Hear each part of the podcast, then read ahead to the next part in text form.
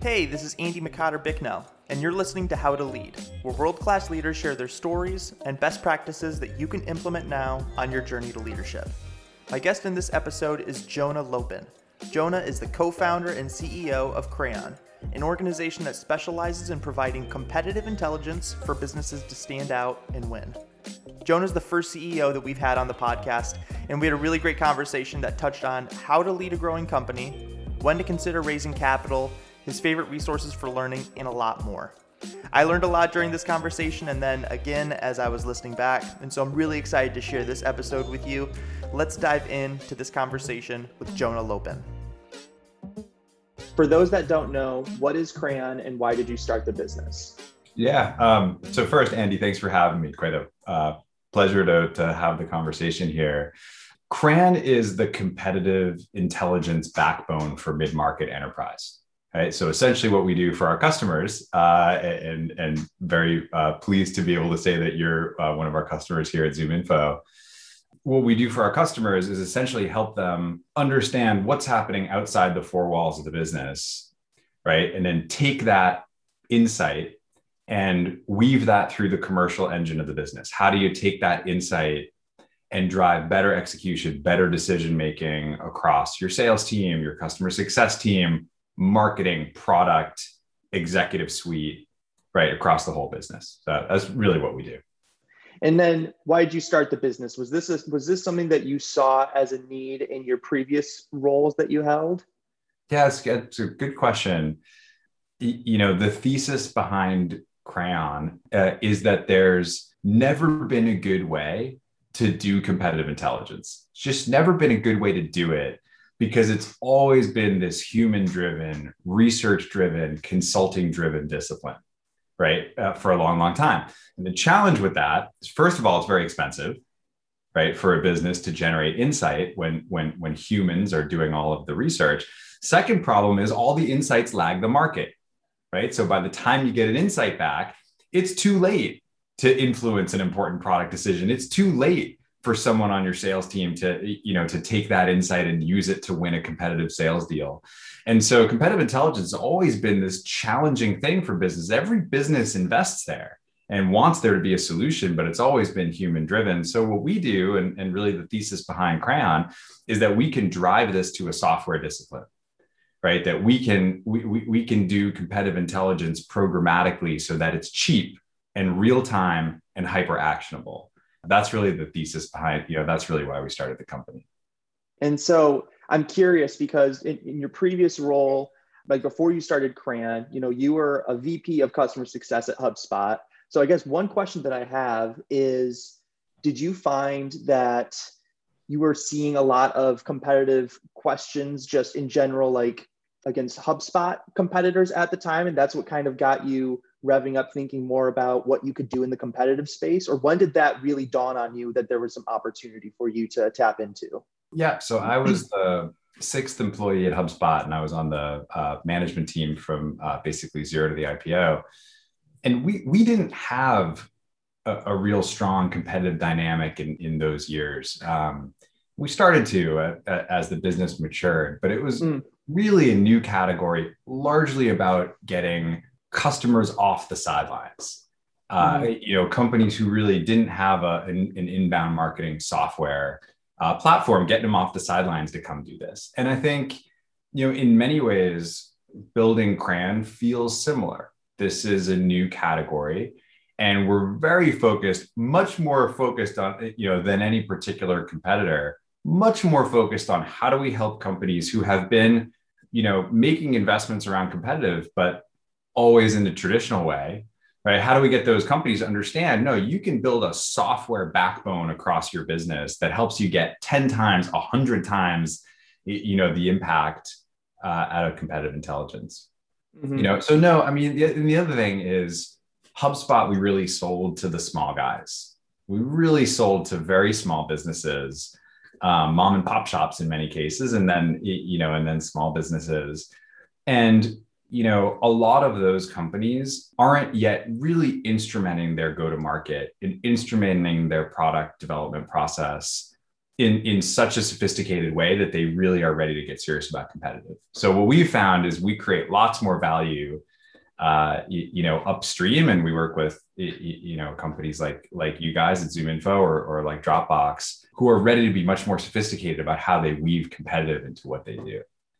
So now more on the personal side, right? You mentioned that you were employee number six at HubSpot. You grew from pretty much zero to IPO and then you went and you started Crayon, and that is it's it's your own company. So just I'm I'm curious, what have you found to be more challenging, ramping up a now very large enterprise organization that's known you know internationally versus now your own company while it's still fairly young is there do, do, you think that one is more challenging or the other or is there is it kind of apples and oranges in a comparison sense you know, uh, and so I understand the spirit in which you say it's my company. Of course, mm-hmm. everyone who works at Crayon is a shareholder. I am but one of uh, one of a number of shareholders here.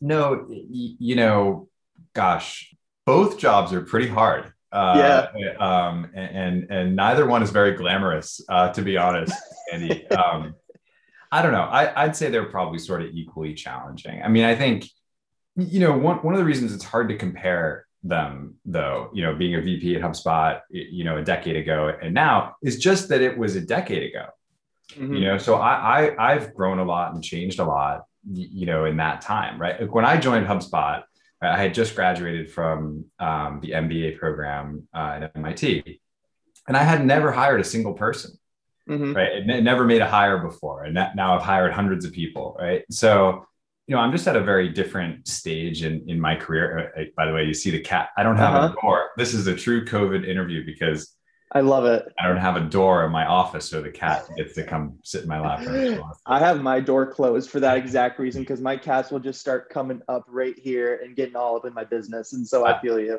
I need to get a door like that. Um, but but no, but you know, I think to be totally honest, it would have been very very challenging for Jonah in the late 2000s to, to, to be an effective CEO. I think I just, I don't think I had the experience. I don't think I had the maturity, mm-hmm. um, you know, to do it. And, and, and hopefully things are different now, but, but no, I'd say, you know, both jobs pretty challenging and, and, and neither one particularly glamorous.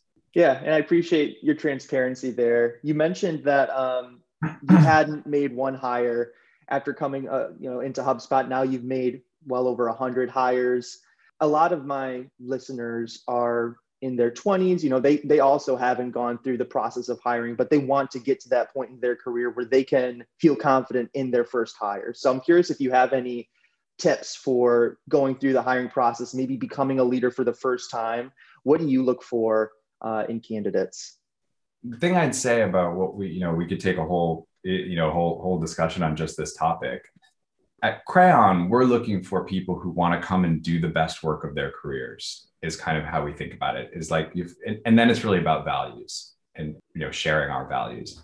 But I think that like the biggest thing, like if you're going out to make your first hire, going out to make you know your first few hires, I think you want to think about keeping the bar very high and and how do you do that? And I think you know, so Andy, if you if you're going to go build your team uh, at ZoomInfo, I think the biggest question you want to ask yourself, and, and I happen to know that that you're quite good at what you do, is is this person that I'm hiring better than me? Are they potentially better than I am? Maybe not better than you at everything, but I think you want to feel like each person that you're adding to your team, gosh, they're better than you, and maybe better than anybody else on the team that you've already got. And if they don't at least have that potential, and you're thinking, well, I think, but they could do a couple of things, and we need those couple of things done, or maybe they're, you know, I, I don't know, I can kind of squint at it, and maybe they're maybe they're good enough.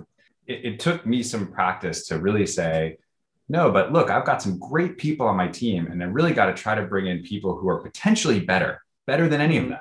And then, and if you can do that, you really can bring stars in, and then then your job gets much easier, and lots of things go well uh, when you when you can attract great people so uh, pretty much what I'm hearing you say is you kind of have to do a couple of exercises in trying to understand like where could I see this person in six months from now, one year from now, five years from now? What is the potential of this person that's coming in?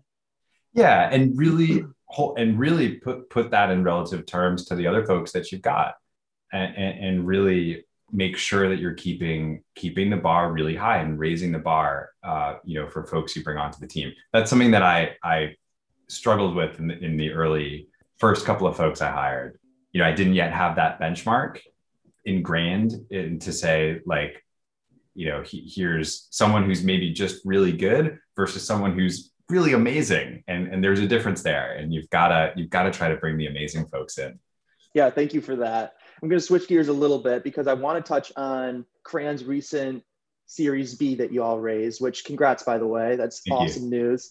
So walk me a little bit through your thought process over the past few months leading up to this milestone it, i think funding is it can just be kind of like this blanket, really awesome thing. But in a lot of cases, people don't understand what leads uh, an organization to want to get more funding. What is the process to doing so? What do you do after that? And so, would really love your kind of thought process leading up to uh, raising that Series B. Yeah, you know, and I think there's some really healthy reasons to go out and raise capital. I think there's some unhealthy reasons, and and the way I think about it uh, is you, you want to raise capital, you want to throw fuel on the fire because things are working. Mm. Okay. Not because you'd like things to be working. And, and, and, you know, there's a very important distinction between those two. Right. And I think a lot of people and a, and a lot of startups, a lot of companies uh, get on the wrong side of that equation. And, and, and look, sometimes, you know, there's nothing you can do about that. Right. Like, you know, a reality of your you know your bank account right uh, you're out of cash in three months you're going to have to fundraise regardless of eh, right uh, or, or some other you know pressure is driving you know the time frame um, you know and i think in general like look you've got to be optimistic about your model you've got to lean into some optimism in this process but that all being said the right way to think about this is you go and raise capital because you've got something that's working that you want to accelerate right? Not because you need the capital to go find something that's working. Mm-hmm. And, and, so for Crayon, you know, our business is working quite well, you know, sort of fundamentally working. Um, and, and so we said, you know, this is the right time to go and raise capital and accelerate. Yeah. So you're ready to take it to the next level and do the next great thing with uh, your original, with your original mission, essentially. Yeah. And you've got something that's working, you know, and I mean, I think, you know that's not going to be true at the seed stage right I mean, you're just getting started by definition you, you, know you probably don't have anything that's working yet and that's fine um, but certainly you know raising larger amounts of capital and, and, and doing that at the later stages of the company you want to do that because you've got a formula that's working and you take capital and accelerate you know your progress there so as you've been the ceo for how, how long has it been now five six years um with yeah i mean in the early in the early days of being a ceo yeah. i'm just like writing code all day and, and that's uh, fine and so yeah. yeah. you know so the, the podcast is called how to lead and so a lot of what i try to get into here is just understanding basic kind of leadership principles and best practices from any sort of stage within uh, an individual's journey. And so i'm really curious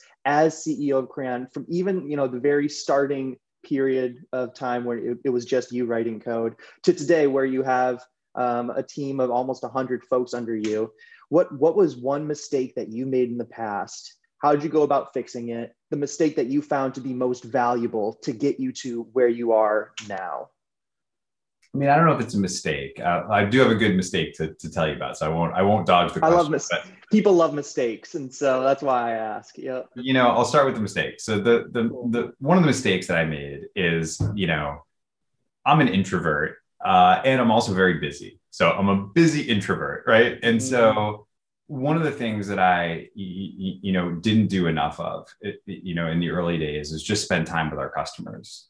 You know, and, and um, you know, pretty easy for me to just kind of fall back into like, you know, I'm, I'm busy and I'm an introvert and I'm not necessarily spending a lot of time with our customers.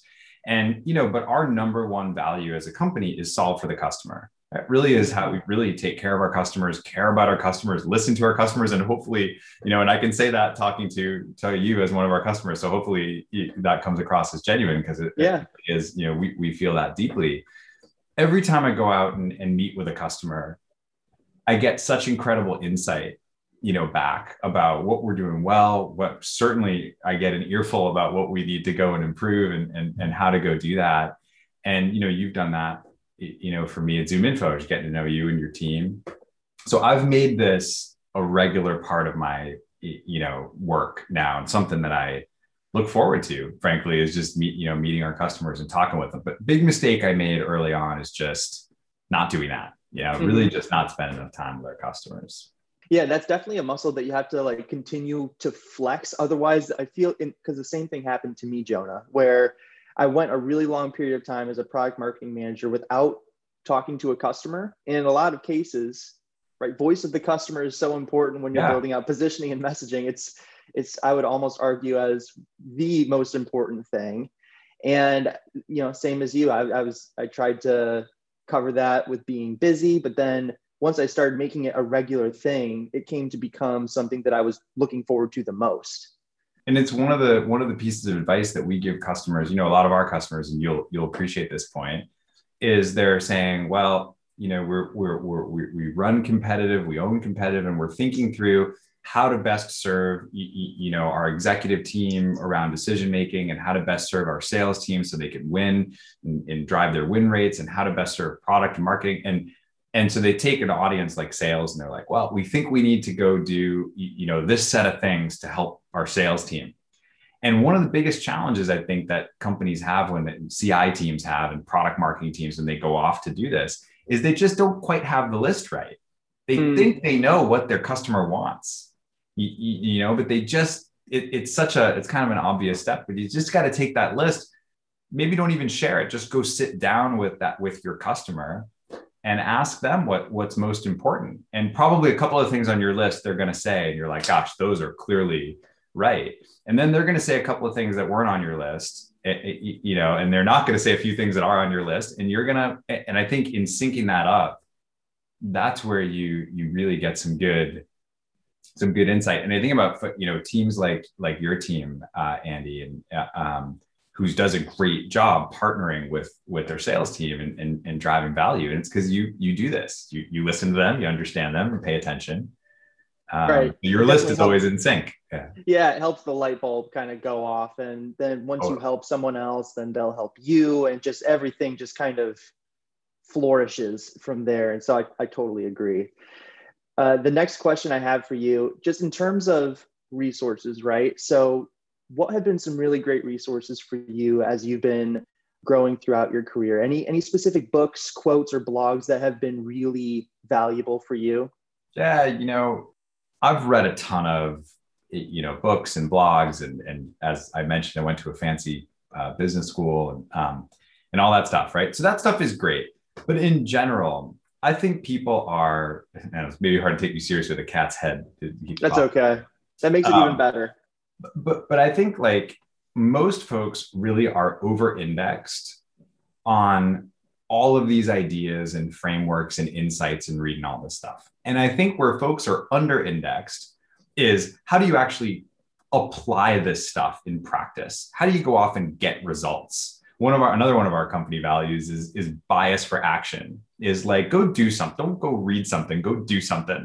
and, and um, you know, for me, like a lot of the most important learnings, you, you know, in the past and even now, don't as much come from books and blogs and that kind of thing. They come much more from going and finding thought partners, mm. you know, at other companies who, who are, you know, getting results. And you ask them what's working, you know, what, what's not working, and you try to learn from those people. Honestly, this is one of the reasons why I'm so passionate about the Crayon customer community is because you know competitive intelligence is a new discipline inside of a lot of companies when you do it with software and you do it you know real time and, and so you know one of the things we see in that community is our customers connecting with other customers and learning from them. What are the best practices? What's working in your ci program and, and, and what's not? And i just think a lot of magic happens you know when practitioners can can connect with other practitioners and really find thought partners that help them learn. You know that's mm-hmm. that's where i would look frankly more than any particular you know blog or book. I, I would totally agree with that. I mean the the insights and the knowledge that i've gained from my mentors go so much beyond what I could read in like a 200 page how to book because because the person that I'm talking to usually knows my situation.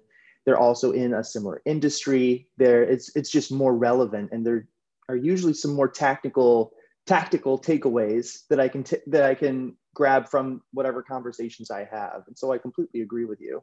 Yeah, and it's in between the lines on that framework. You read the blog article, framework makes sense, but then you think about how you'd actually apply it, and you're like, ah, you know, it's where the folks who have applied it a bunch of times, they've stubbed their toes a few times, then they tweaked it, and then they found something that worked.